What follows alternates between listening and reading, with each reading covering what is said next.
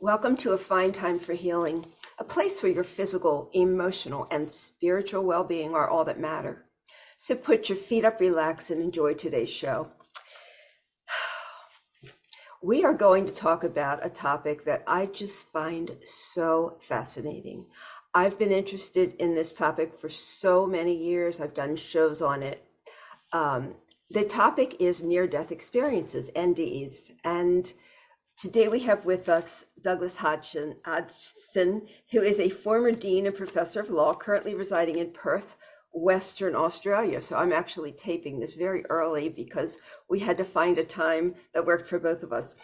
Um, he undertook both postgraduate legal study at the University of London before embarking on a thirty-five year career in higher education in Canada, Australia, and New Zealand as a teacher, researcher, scholar, human rights advocate, and university administrator. And today we're going to be talking about his book, Spiritual Revelations from Behind, Beyond the Veil, What Humanity Can Learn from Near-Death Experiences.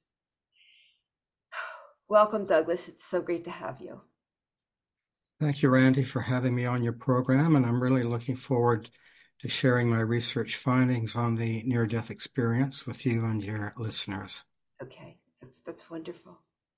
Um, I'm familiar with Raymond Moody. He's one of the first researchers that did this, right? Was Raymond Moody the? Yes. He's yes, the most, indeed. most well-known researcher, research, researcher in near-death experiences.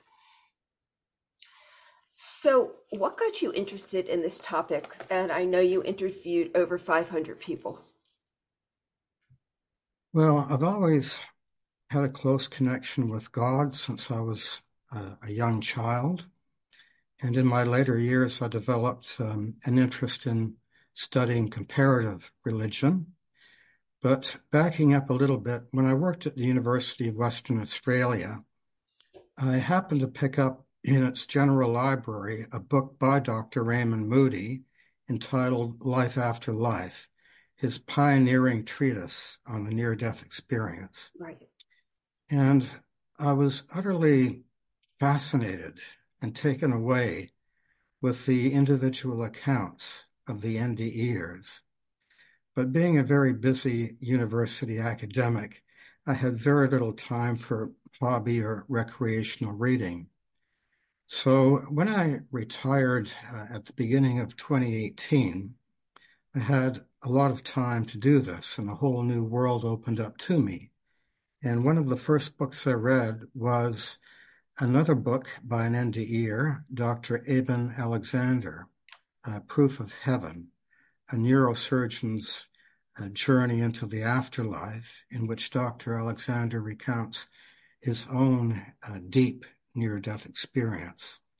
And once again, that, that rekindled my interest and curiosity and fascination with the N D E.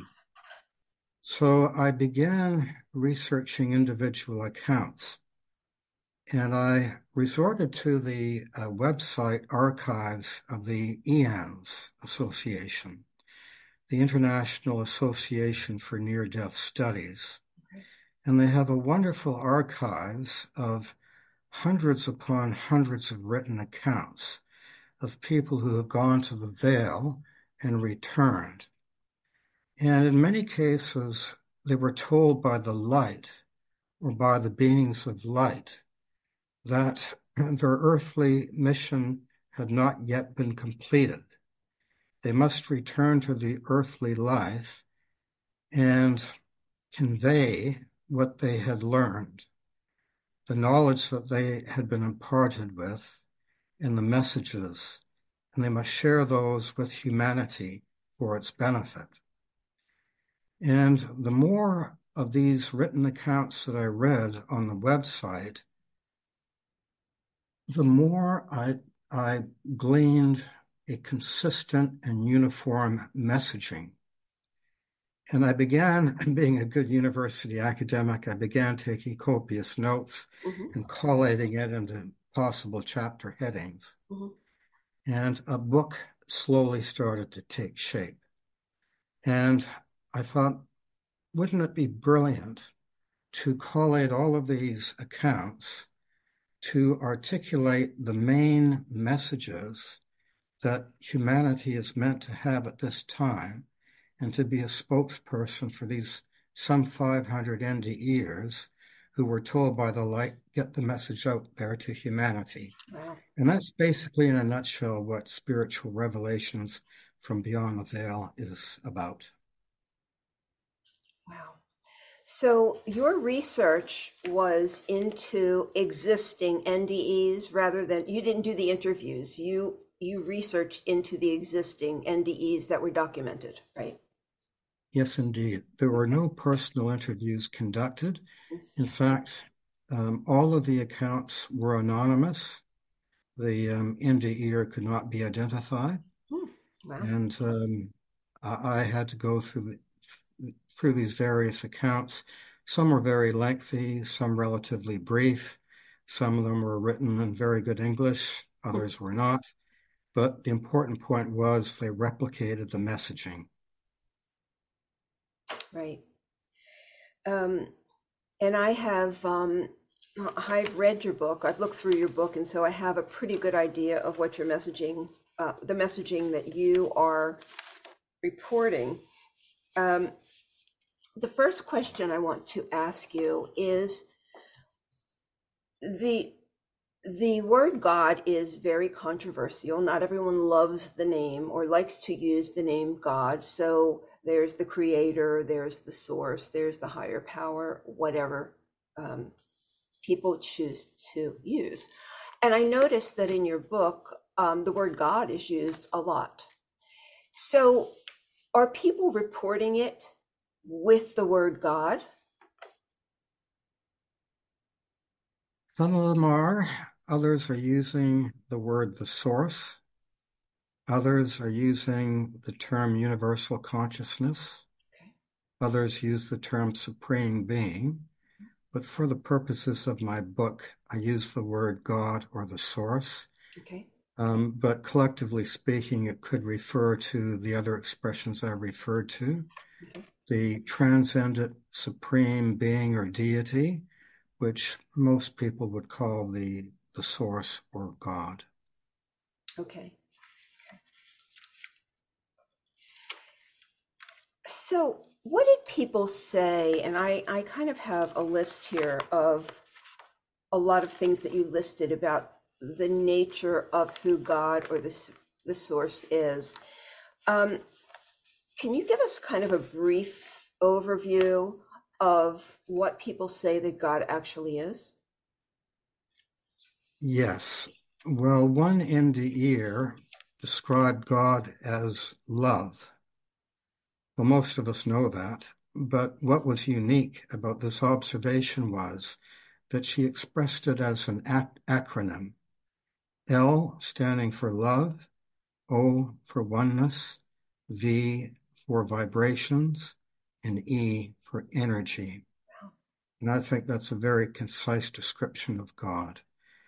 Um, God was described by other N D E ers as energy, or unconditional love, or light. Energy that connects everyone and everything in the universe or the cosmos. It it's connects. It's all-encompassing. Um, in religion, God is described as omnipresent and a oneness. In Judaism, uh, God is described as one. Hero Israel, God is one. Right. So um, God is all-knowingness, omniscience. So when we leave our physical body and our, we join or are rebirthed into the world of spirit, we are absorbed into higher levels of omniscience or all-knowingness. Mm. Uh, so God is described in different ways, but basically is energy, uh, the energy of unconditional love, the most powerful energy in the universe that brought, binds everything together, even at the subatomic particle level. Amazing, amazing. And, you know, the what always bothered me being brought up with religion was that God was judgmental and, and could get very angry.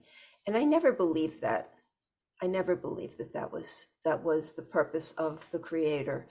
Um, what do, what do the, what do these reporters, these people who have had these experiences, say in regard to that? Well, quite simply, um, God, being unconditional love, is not capable of judgment or punishment. Uh, it's just, that is a human construct or a human error.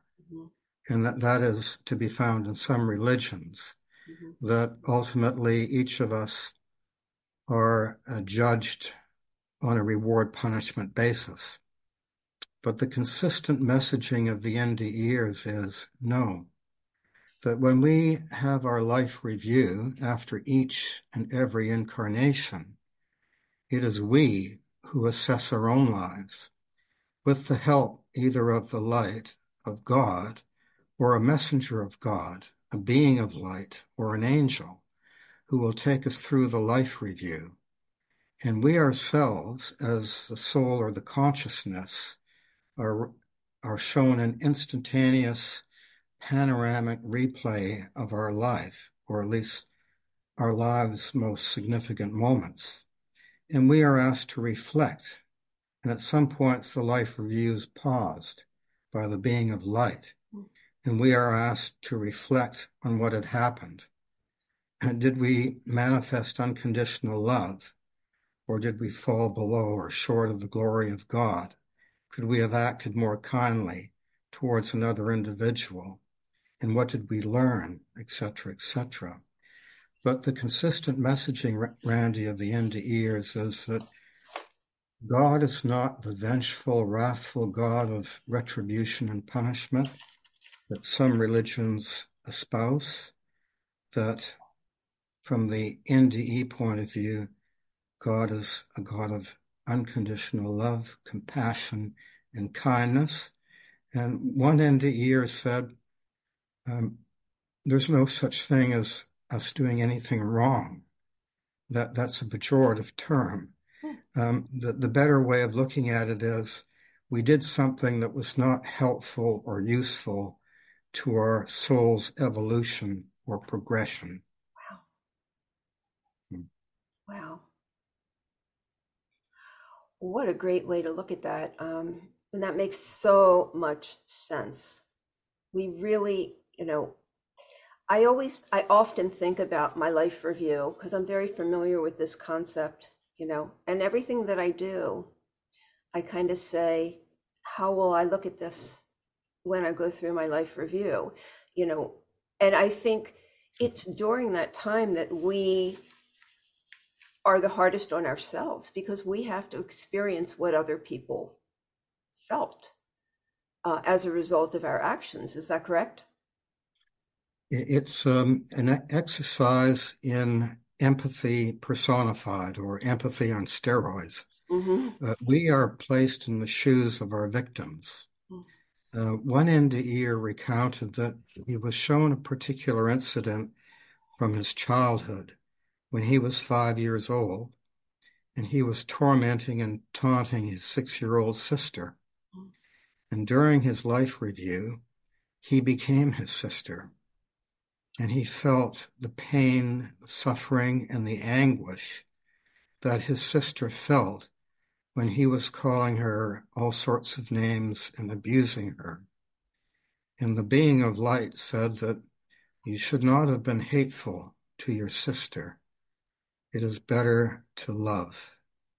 And this is your lesson. So we are exact, that's exactly right. We are put in the shoes of those people who we might have manifested love towards, and we feel their joy and happiness. We also get to witness, in turn, the joy and happiness that they showed to others as a result of the joy we manifested towards them. Wow. And conversely, if we are unkind or cruel to someone else, we step into their shoes. We feel what they felt, on the receiving end of our cruelty, but it doesn't stop there. We also get to see in our life review the cruelty or unkindness that our victim bestowed on others yeah. as a result of our initial unkindness. Wow. So it's a ripple effect. You know, you throw a pebble into a still pond, and the ripples keep on going out to eternity. Wow. And that, that's a, a very important lesson of the life review, that on earth we should never underestimate the choices we make pursuant to our free will, because they have might have very unforeseen but profound consequences on others that we may, may never have imagined. So on our life review, we are reminded that we must be cautious and careful, even in, in our thoughts, in our words, in what we do, or even choose not to do, because these invariably affect others. So being a human is not easy.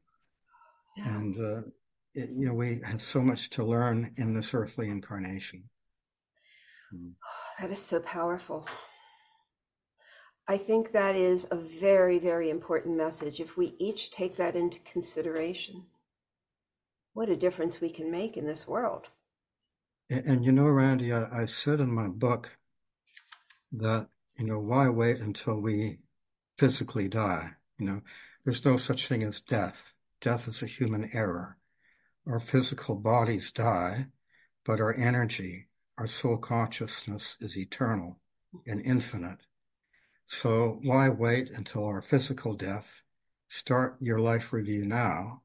And I think it may be somewhat easier when you actually go through the real thing on the other side. Now, can we rectify these things by apologizing, uh, by taking responsibility for the things that we've done? Uh, that is a, a great question. And I believe that we can. I, I believe that we can acknowledge our mistakes. Um, many of them we've for, long since forgotten, but some of them we can recall, and to acknowledge the mistakes and to learn from them, because that's also a very important reason we're here, is to make mistakes. We all do, but we must learn from them to move on and progress our soul into the higher realms and the higher incarnations. Um, it's not simply a case of identifying where you went wrong, but how you might have done better. Was I too attached from certain things? Mm-hmm. Was I too impatient? Should I have I manifested more love and more kindness and spent more time with this particular person? So it's a good way to self-assess, because this ultimately will be your enlightenment, your self-realization, as the Hindus or the Buddhists call it. Mm. So I, I agree with you. I think we can start on the path of acknowledging our mistakes, but most of the hard work will be done during our actual life review. Wow.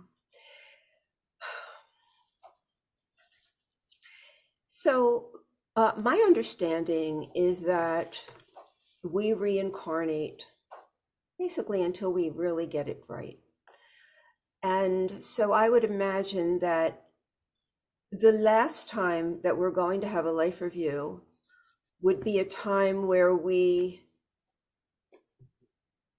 did it very well, okay? Where we did not cause these ripples in um, in other people, um, where we lived a life of love and just, you know, a love and harmony and all of those things. Um, would that be a, kind of an accurate assumption as far as you know? It, it is, and it reflects some of the N D E observations. Okay. So to back up a little bit, um, reincarnation and karma are stated by the N D E'ers to be universal laws. And they say that all of us have been through countless incarnations, and we have to keep incarnating until we learn all of our lessons and get it right. But the incarnations are not necessarily on Earth. They can be in other material or physical realms, in other universes or other cosmoses. They can be other incarnations in the realm of spirit, the unseen realms. So we keep coming back until we've learned all of our lessons and get it right. When does that pl- take place? I don't know. But hopefully we all want to progress, graduate from the earthly school of life or the university of life, and keep progressing upwards. But I'm sure there's no guarantee that that's the case.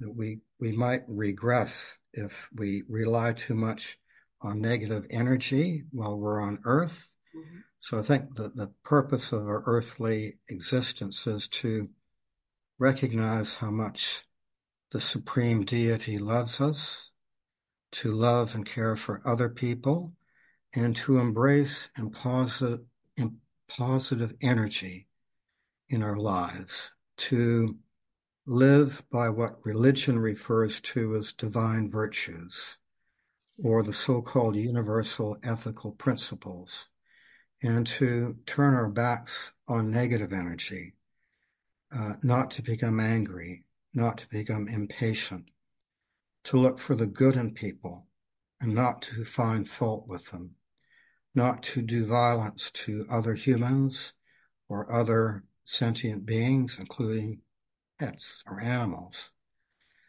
um, not to have fear. That is a very important lesson of the N D E's. Hmm. We should not fear life on Earth, because that prevents us from living life to the full and completing our life mission.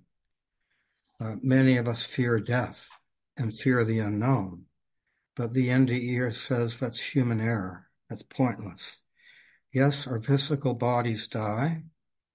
Uh, when we go to the world of spirit, we leave our earthly identity behind, but our soul consciousness survives.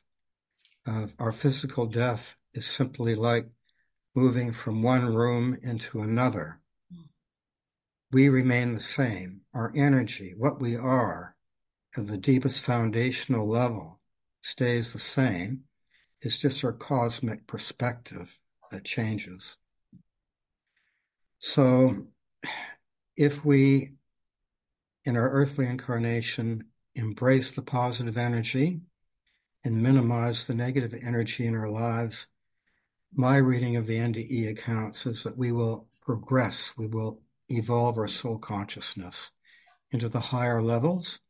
And indeed, our next incarnation, wherever that may be, will be in better circumstances, and circumstances designed to further our learning.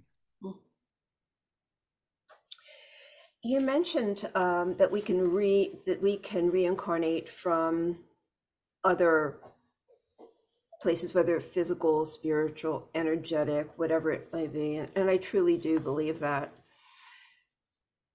So our universe, are we? So the source that these N D E's are referring to, is this a source for all universes or for our universe? Is there a distinction there? I saw one account which may be a bit of an outlier that seemed to refer to God as only the God of our universe. But the majority of references that I can recall use the word God or the source being the creator, the creator of all universes, of infinity. Mm-hmm. And there are a number of N D E's said there are countless universes, an infinite number of universes, realms, and dimensions of existence, mm-hmm. both seen and unseen. In fact, the majority of realms of existence are unseen, and that some of them interact with the earthly realm, but only for a higher purpose, when there is a higher purpose to be served. Mm-hmm. So sometimes the veil is opened, and sometimes we are allowed by God or the source to access information or messaging or revelations if it's part of the divine purpose. Okay. And this, you know, this is a little bit different, um, but you just may have a thought on this, or you may have formed some kind of um, opinion um, on this. But I hear that, or I've heard that, and I truly believe that there are star seeds, or what they call star seeds, where souls from all over, outside of our universe, everywhere, um, are brought here to Earth, seeded um, to help improve the lives of others, to sort of bring that wisdom here. Do you have a thought on that? Uh, Randy, I, I can't recall any of the N D Eers using the word um, seed souls. But I do recall a number of N D Eers in referring to nature, saying that um, all human beings, all animals, all trees, plants, et cetera, all life has spirit and consciousness, mm-hmm. and that there are spirits, divine spirits, that are protectors of the natural environment. Mm. They are guardians or stewards, which are designed to help humans protect uh, Mother Earth wow. and our environment. That's the closest I can recall to what I think you, you're saying, mm-hmm. but uh, the actual use of the, the seed spirits, I, I didn't come across, no. Okay, thank you. Mm-hmm.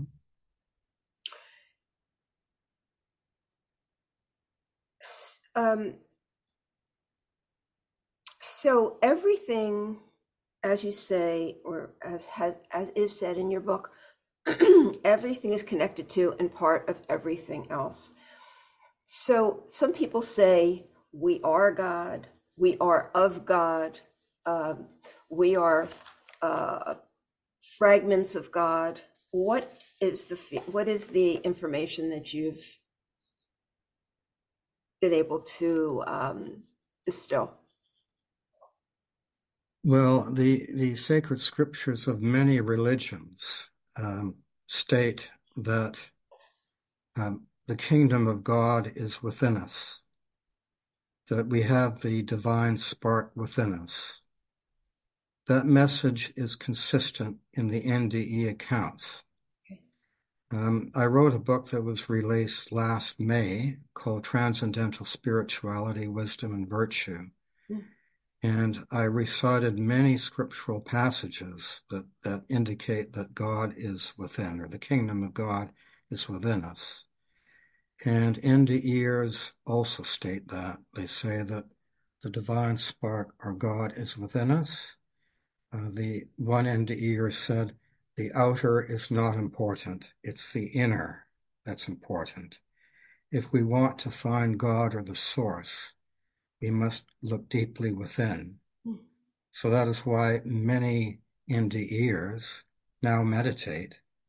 That's why many Eastern religions, the devotees, the, the gu- gurus, or the sages or seers, they go into deep meditation because they find God within. Um, it's very difficult for us to connect with this idea that we are all one. Right. Everything is in, interconnected. Right. We just we just don't, in our earthly experience, appreciate that. But the N D Eers consistently said that once you are have left your physical body, that the heavenly umbilical cord has been severed, and your soul spirit leaves your body and enters the world of spirit, you can much more readily appreciate the interconnectedness of everything. So one N D E R described it this way. She said, uh, when I left my physical body, I no longer had a sense of me.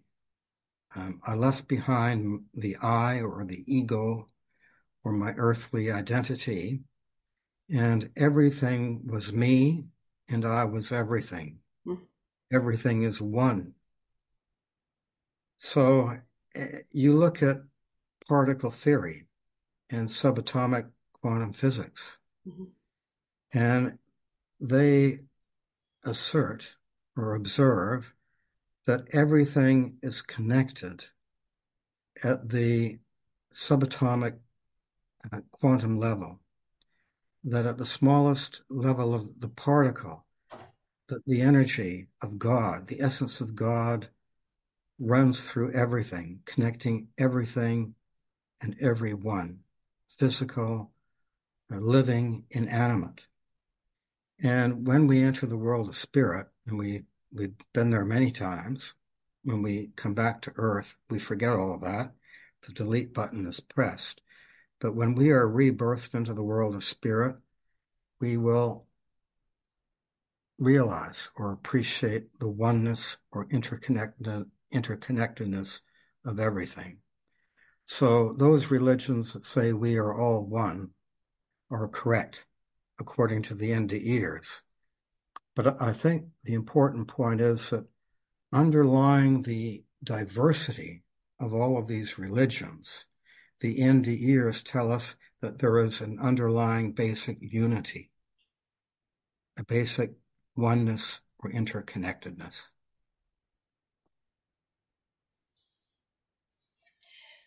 So hard for us to wrap our head around something like that. That's so huge. Um, well, Randy, if I, I can go into it in a little more detail, actually. Uh, if you look at Hinduism or Buddhism, um, they say that enlightenment or self-realization is a realization that earthly dualism is a delusion. So you and I, you are in Florida, I'm in Western Australia. So we're separate and apart. But when you enter the world of spirit, you leave dualism behind in your inner realm of monism or oneness. So there, there are great parallels or synchronicities between Eastern religions and what the N D Ers have reported coming back from beyond the veil. So essentially, if we harm someone else, another person, or an animal, we are hurting ourselves, because in the world of spirit, we are all one. So the religious exhortation, do not cause harm to others, there's a spiritual basis for it. That brings up a thought. So many ancient religions used animals as to sacrifice for for God. Um, and I have a real problem with killing animals for to eat. I, re- I really have a problem with that. I also have a problem with um, disrespecting animals and believing that they're lower forms of life than we are. And I've heard different things said about, um, you, you know, using animals as killing them for our food. Did anything like that come up? Yes. It was very pronounced, very definite. Okay. Um, a number of N D Ers um, recounted aspects of nature, and they said that all life is precious, human and non-human life. It is precious and sacred, and it must not be harmed. That animals also have spirit or consciousness, and that their souls reincarnate. And like us, animals have fear, and they struggle to survive. So as the Buddha said, we must have compassion on all sentient beings, we must not kill them. Um, my interpretation of religious scripture is that we are guardians or stewards of the animal kingdom.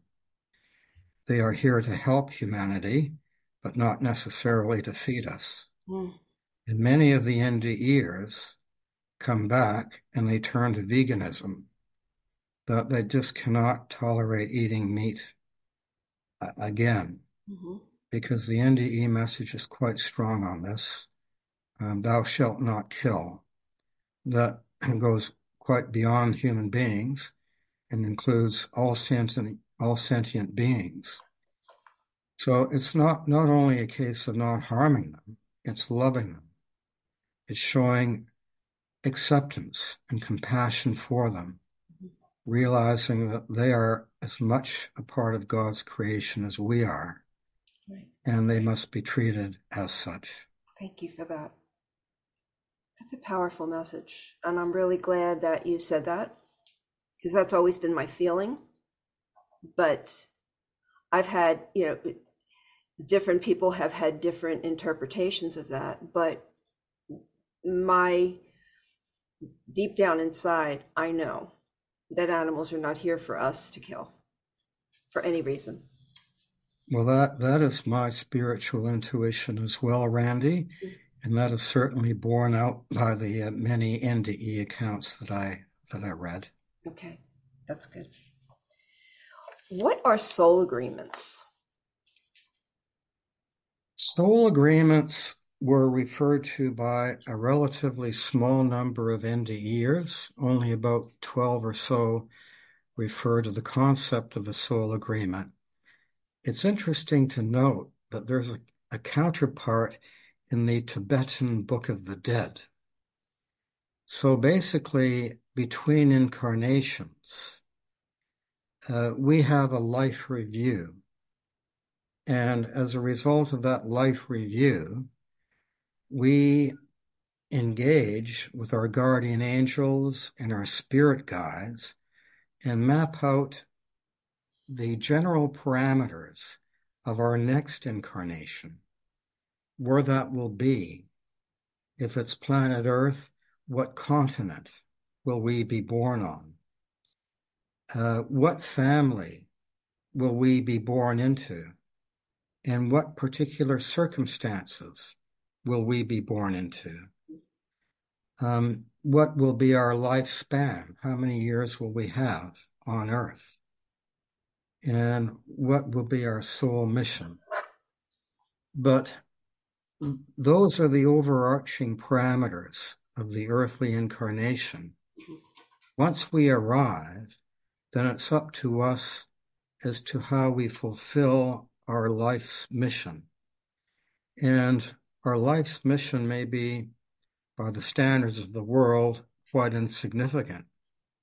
But for the purposes of the soul and its evolution, it's very significant. So it is left to us in the earthly university of life to sort of blunder our way through life, if you will, to use our free will to choose what life experiences we will have, where will we visit, uh, where will we go to be educated, um, what programs will we study, what vocation will we choose, what partner will we choose, um, et cetera, et cetera. So through the choice of free will, we get to map out our earthly experience. But if we rely too much on negative energy, that will draw us away from our life's mission.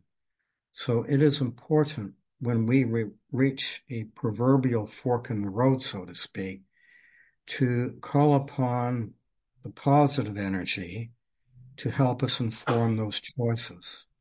And if we embrace the positive energy and go with it, that will help us along to realize our life's mission and to really carry out why we are here on Earth and set us up for our, our next incarnation. Do we choose adversity, or the adversity that will is this something that we choose before we come here? The, the, the things that we will bump up against to learn from? Uh, that's another terrific question, Randy. Um, I'm not sure so much whether we choose it, but it's part and parcel of our earthly existence. Mm. It's like a universal law. You know, if we don't have problems, challenges, trials and tribulations, then how do we learn? So one, as one N D E said, when problems and challenges arise in your life, do not fear. Consider them as opportunities to discern uh, what lessons we are supposed to uh, glean from those problems and challenges. Okay. Was this obstacle put in front of me because I'm too impatient? I want everything now. Or did I not manifest enough love and compassion for that person?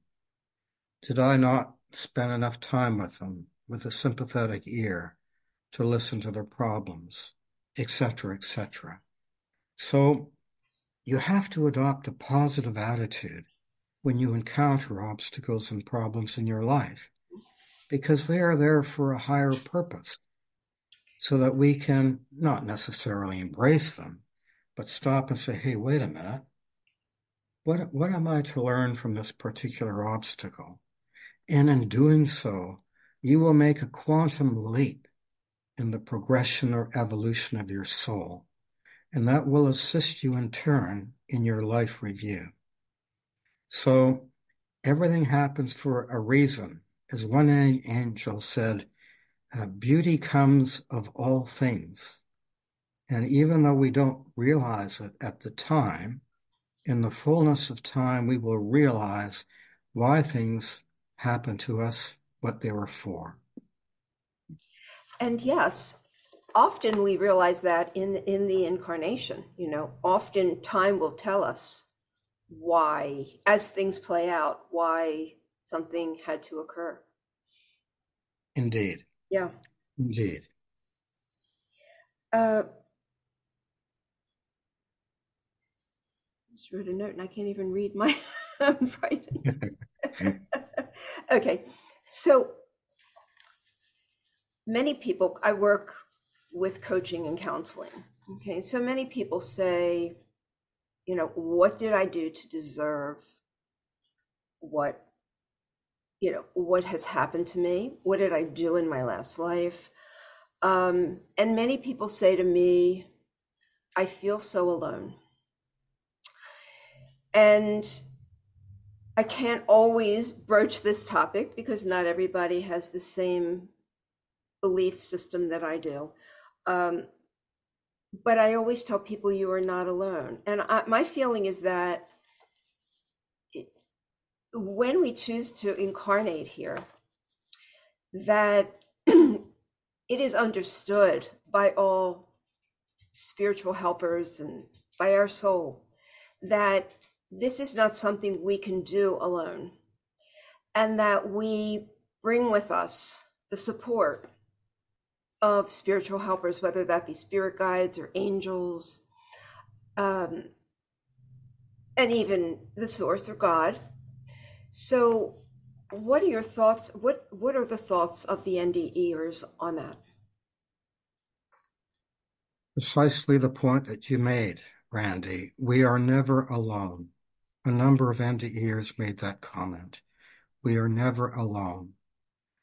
We are constantly surrounded by our guardian angels and by our departed loved ones. Um, we have spirit guides, all of us. And we have had guardian angels uh, for since infinity. You know, the, the guardian angels are there to help us. But another universal law is that they are not allowed to help us unless we ask for the help with the proper intention. They will not interfe- intervene and frustrate God's plan for our lives But we have to ask for the help uh, with proper intention. And if we do, they will assist us. So your listeners, um, they have to have faith and belief in this, that help is there. And in the darkest hour, the help of your guardian angel is there. All you have to do is ask. Ask and it will be given to you.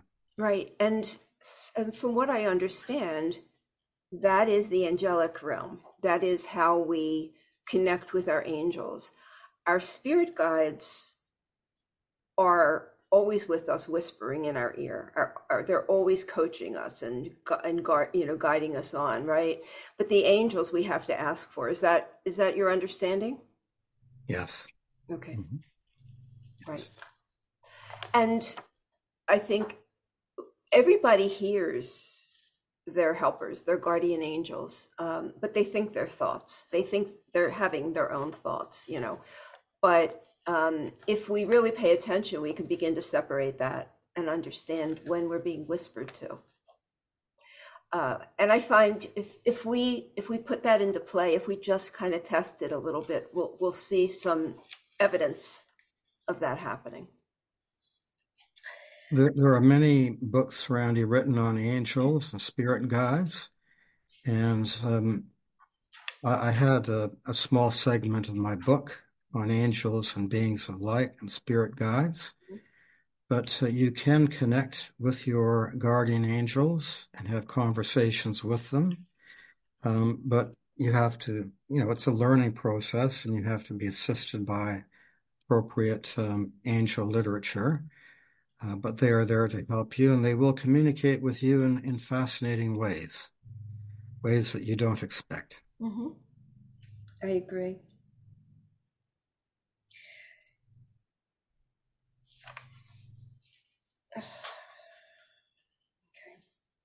So we, we were talking about um, the the non-duality of the heavenly realm, or the where our souls dwell.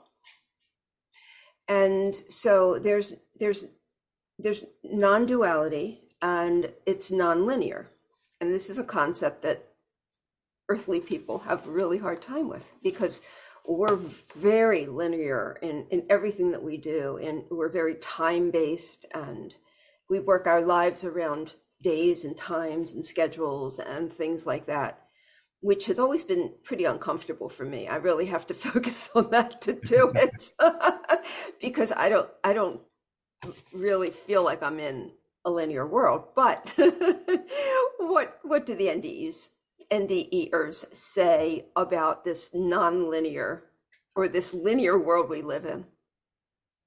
I'm glad you raised that point, Randy, because it boggles my mind as well. But once again, that's the consistent messaging of the N D E ers. On Earth, we have uh, linear or sequential time. So it's today, yesterday, tomorrow. Uh, human history was wrote in a linear or sequential basis. So we all understand that. But I, for one, cannot understand the concept of nonlinear uh, realms. Okay. But that's what the N D E ers say. So one N D E er, to give you an example, um, that N D E er said that in the realm of spirit, Uh, it's nonlinear or non-sequential. We only have the present, the eternal now, as some people call it. But in the, the world of spirit, the present also includes everything that has ever happened before and everything that will ever happen in the future. But everything, past, present, future, is happening simultaneously in the here and now, in the realm of spirit. So that's basically it in a nutshell. So that opens up a Pandora's box. Is that what psychics on Earth tap into? Is that how they can predict the future? because they somehow remotely connect, the consciousness connect with this um, non-linear realm where things have already happened. And in the world of spirit, the M D E's report that you are also shown in your life review everything that could have happened to you if you had taken other choices. Oh, wow. So there are endless, infinite possibilities. And that boggled my mind as well. But what makes it doubly fascinating is that there are parallels for this in sacred scripture. So that is the topic of my next book, um, The Near-Death Experience in Sacred Scripture, The Parallel Messaging. Um, if you look at Hinduism, uh, Brahman or God is timeless. If you look at the New Testament, um, it says, I think in the second letter of Peter, a thousand years is for the Lord but a day, and a day a thousand years. Mm. So another M D E expressed it this way. In the world of spirit, a moment can seem like an eternity, and an eternity like a moment. Wow. And, and one final thing that will fascinate, I think, both you and your viewers is that in the world of spirit, we can become time travelers. So as one M D E said, in the world of spirit, our souls or consciousnesses are not restricted by time or space as we are on earth. So one M D E, when he was living his life on earth, had a fascination for New York City of the nineteen forties.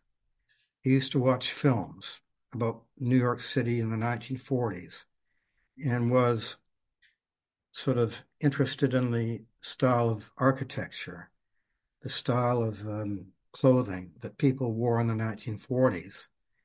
So as part of his life review, his uh, uh, spirit guide or guardian angel brought him back to New York City in the nineteen forties. And of course, this M D E was invisible. No one in the nineteen forties could visibly see the soul consciousness. But because you are not bound by time or space, you can travel to any continent in any era of human history and connect with it as a soul consciousness. So that that is an amazing observation that was conveyed to, to us by an M D E. And that explains, you know, I always wondered how, if souls reincarnate, um, so say we, say a loved one, we have a loved one who crosses over and they're communicating with us, whether it's directly or through a medium or, or a channel or something like that. Um, But yet they have loved ones that go back eons. So I always wondered, well, why are they communicating with us when they have all these other loved ones? Um, do we take precedent, you know? And then when I began to understand that everything is, is happening at the same time, then I was able to sort of grasp that concept a little bit, because it's not something that I think we can truly grasp. I look forward to grasping it. I look forward to that experience. I think that would be truly amazing. Um, but yeah, that would explain how, I mean, while we're here, while we're existing, we're all also in spirit. Yeah, right? I, I pondered the same question, and that, that could go part of the way to explaining it. But um, as another M D E said, do not fear the unknown, because when we are rebirthed into the world of spirit, all knowingness returns and all the mysteries of the universe will be explained. And another M D E said, in the world of spirit, there is no such thing as a question without an accompanying answer. So even before your thought question is formulated by your soul or consciousness, you will already have an instantaneous, clear, and complete answer, that nothing is lost in translation. There is no misinterpretation. So once we are rebirthed into the world of spirit, all of that will come back to you like a flood. What do they say about manifestation? The law of attraction.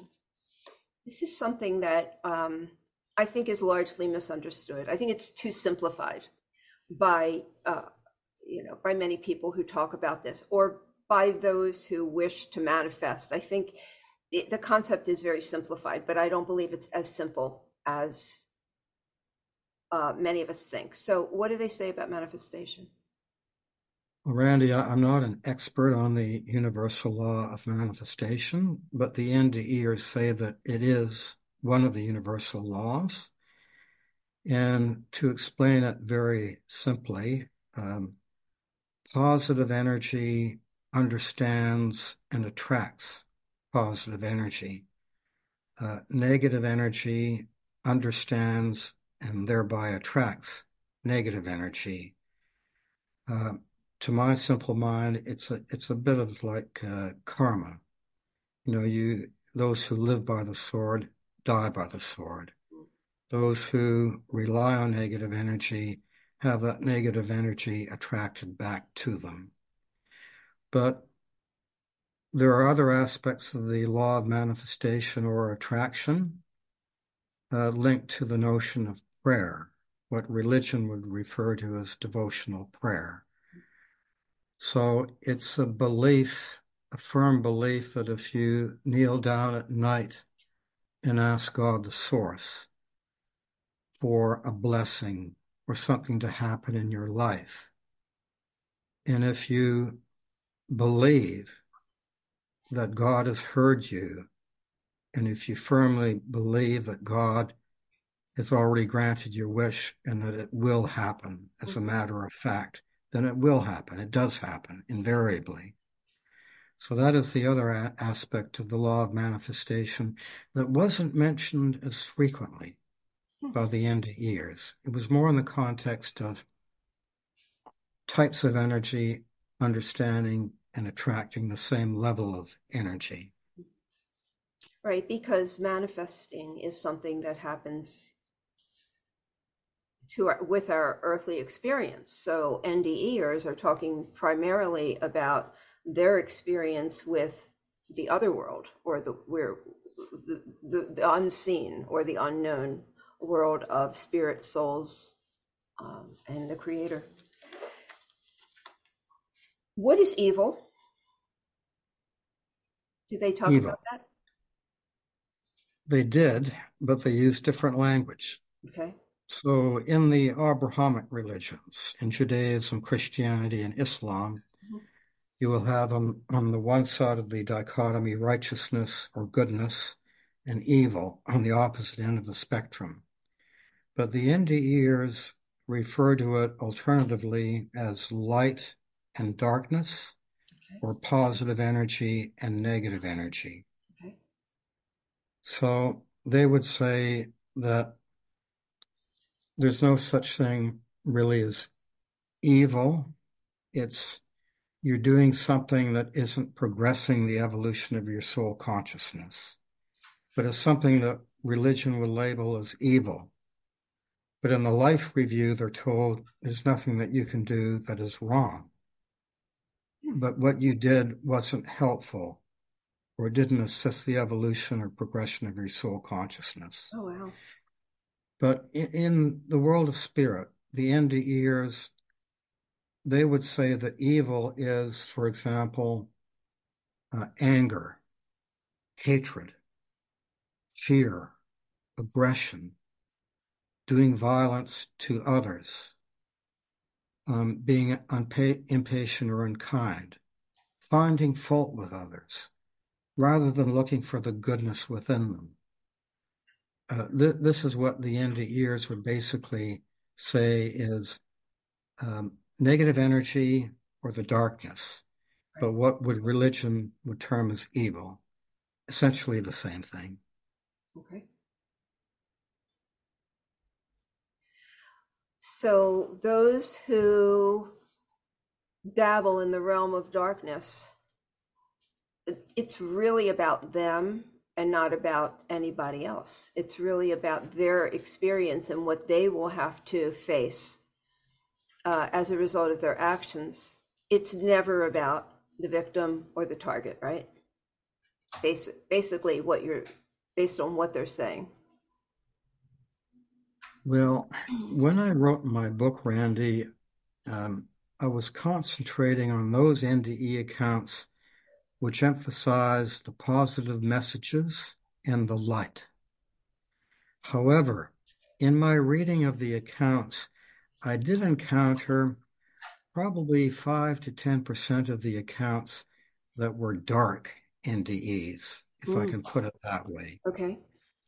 So some of the souls were taken by the beings of light to very dark places. Uh, places where there seemed to be an absence of the presence of God. Okay. So there, there were three types of hellish experiences that I could classify.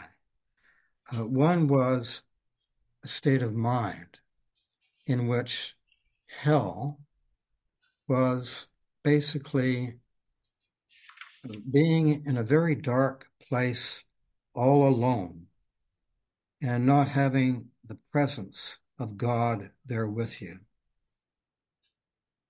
Another type of dark N D E was where the soul or the consciousness was in transition, was caught in between worlds or dimensions.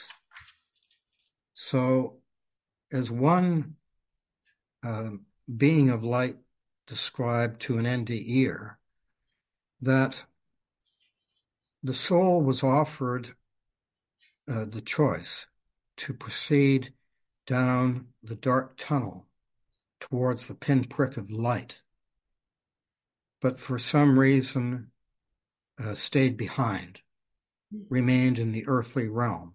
Mm-hmm.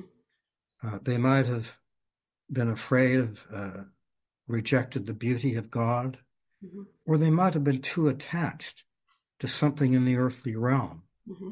They didn't want to leave a loved one, mm-hmm. right. or their beautiful home, or some treasure that they had hidden. And they remain as an earthbound spirit, right. or as Asian cultures refer to, a hungry ghost. Mm-hmm. So they are caught. They, they are in transition. They are caught in between earthly life and the heavenly realms. And the third type of experience, which I'm not sure, but may have been reserved for some people who, as you point out, may dabble in the negative energy, maybe too much so, mm-hmm. they are shown by the being of light, uh, dark physical places.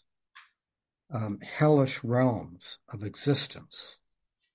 So one soul was taken to one of these places, and the N D E uh, written account described a wall, and on the wall there were torsos of human beings. The torso was stuck or cemented into the wall, and all you could see was the, the limbs, the hands flailing about, and half the face. Oh my gosh. And th- there were utter screams of pain, suffering, and anguish. And the being of light said, "Here you are. Th- this is what can happen." And the being of light said, this might have been in relation to another N D E-er, okay. who was brought to what I would call a sensory place of perception, seeing, hearing with your ears, or the, the ears of the soul consciousness, uh, what these hellish levels of existence are. And one a being of light, perhaps it was a guardian angel, said to the soul or the consciousness, you are being protected right now by my light. But if you step out from under my light into the darkness, you will never leave this place. So that seemed to be a wake-up call to that soul or consciousness. You'd better shape up. You know, when you go back to your next incarnation, perhaps double, lessen this negative energy and progress or elevate your soul, because this could be a possible consequence as to where you may end up someday. That's an educated guess. Food for thought. So, so in other words, they they get an opportunity to get it right. They, they're given an opportunity to get it right. And yes. Then they have to choose. Yes. Uh, and that's amazing to me, how any soul could look at that and ever continue down that down that road. But um, there's a lot my, of that. My, my sense of it, Randy, is that, that these hellish places are not forever. No, that they are temporary for the learning of the soul. Okay. Um, that God is a compassionate, loving, and kind God who forgives, mm. who extends unconditional love to all. So these places, again, I come back to this notion that everything happens for a higher purpose. We are all on the same pathway, eventually reaching communion with the light. But each of us are at different levels of consciousness. But we're all on the same pathway, facing the same experiences and obstacles.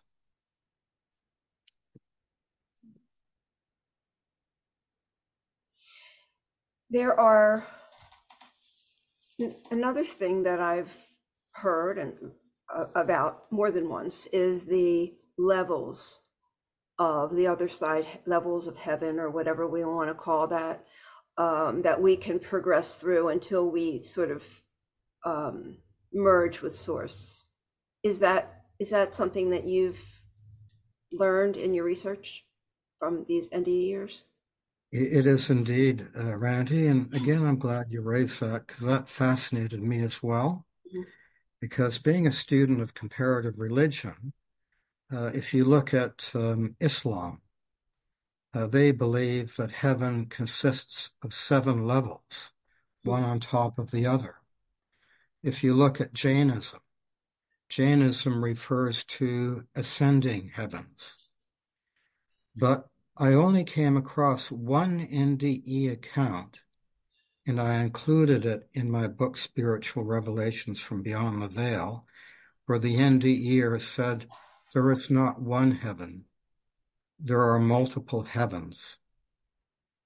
And that is consistent with Islam and Jainism, and is consistent with the notion of the development or the learning of the soul being progressive. You proceed step by step by step. It is a slow, gradual, inexorable learning uh, process. Okay. I mean, the reason why we incarnate so many times is that it's not possible, unless you're an exceptional soul, to learn everything in one lifetime. So we keep learning, and presumably, as we learn more and more, as we enjoy expanded awareness and elevated consciousness, we access these higher levels of existence. And some of them may be heaven, a heavenly realm. And in fact, uh, Doctor Eben Alexander, in his book, Proof of Heaven, refers to the gateway and refers to the core. And that could be consistent with the proposition that the N D E are referred to of mm-hmm. graduating levels of heaven. And the last question I have, because we're kind of out of time, time, but I'm going to run it over a little bit. Um, Is there evidence that reincarnation is a choice? Or do we have that choice? Have you read anything about that through their experiences? Uh, it is a universal law, and that connotes to me that we have no real choice, uh, that it is part and parcel of being uh, part of source energy, mm. of having God within us. Um, we must reincarnate. I didn't read any N D E account that said that uh, we have a choice in this. Mm.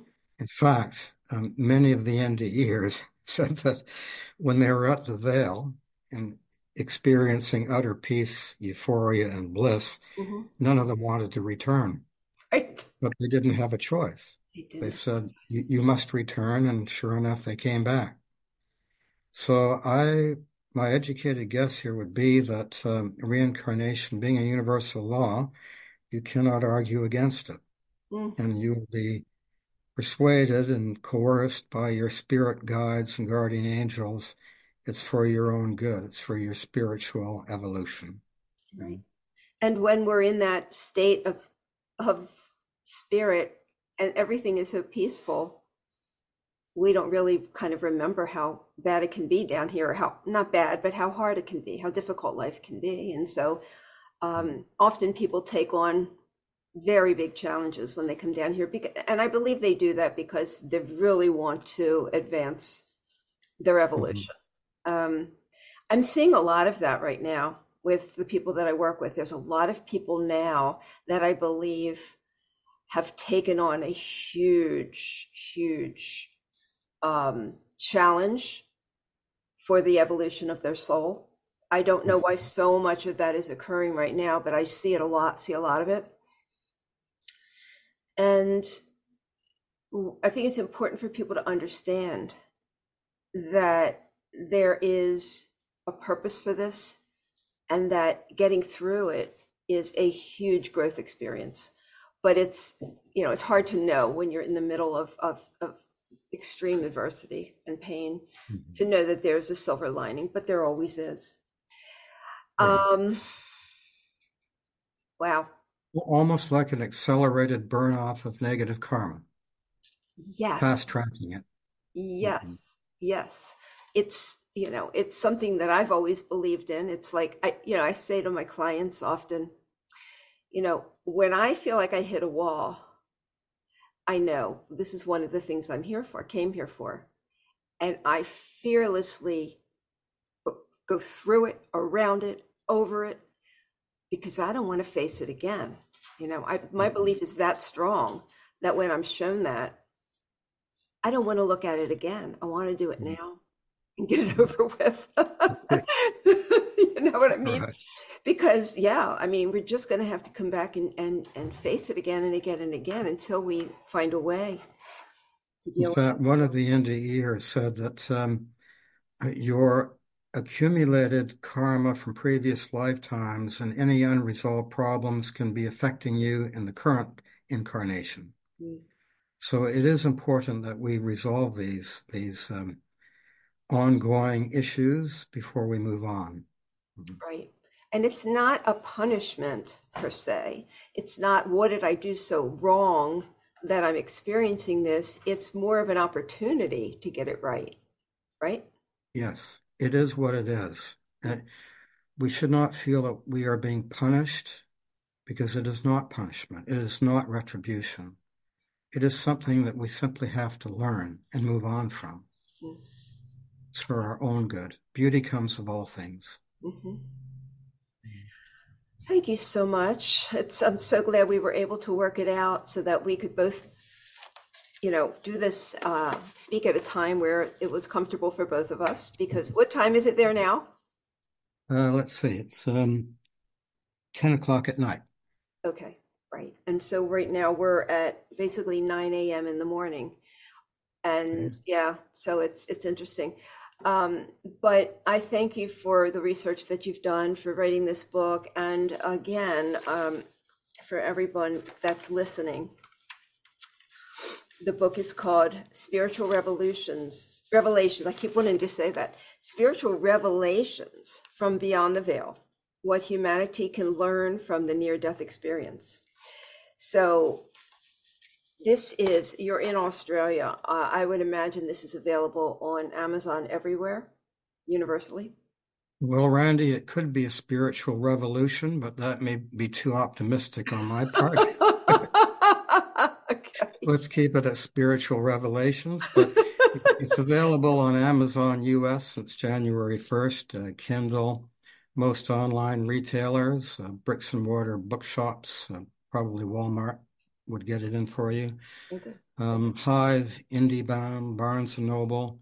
It's um, fairly, uh, well, my publisher, Zero Books, w w w dot zero books dot com. Um, they have a January sale, fifty percent off, so it's oh. not too late. And I love your publicist, Gavin Davies. He sends me a lot of um, of really, really wonderful guests. So he's he's pretty cool. Oh, he's quite the character.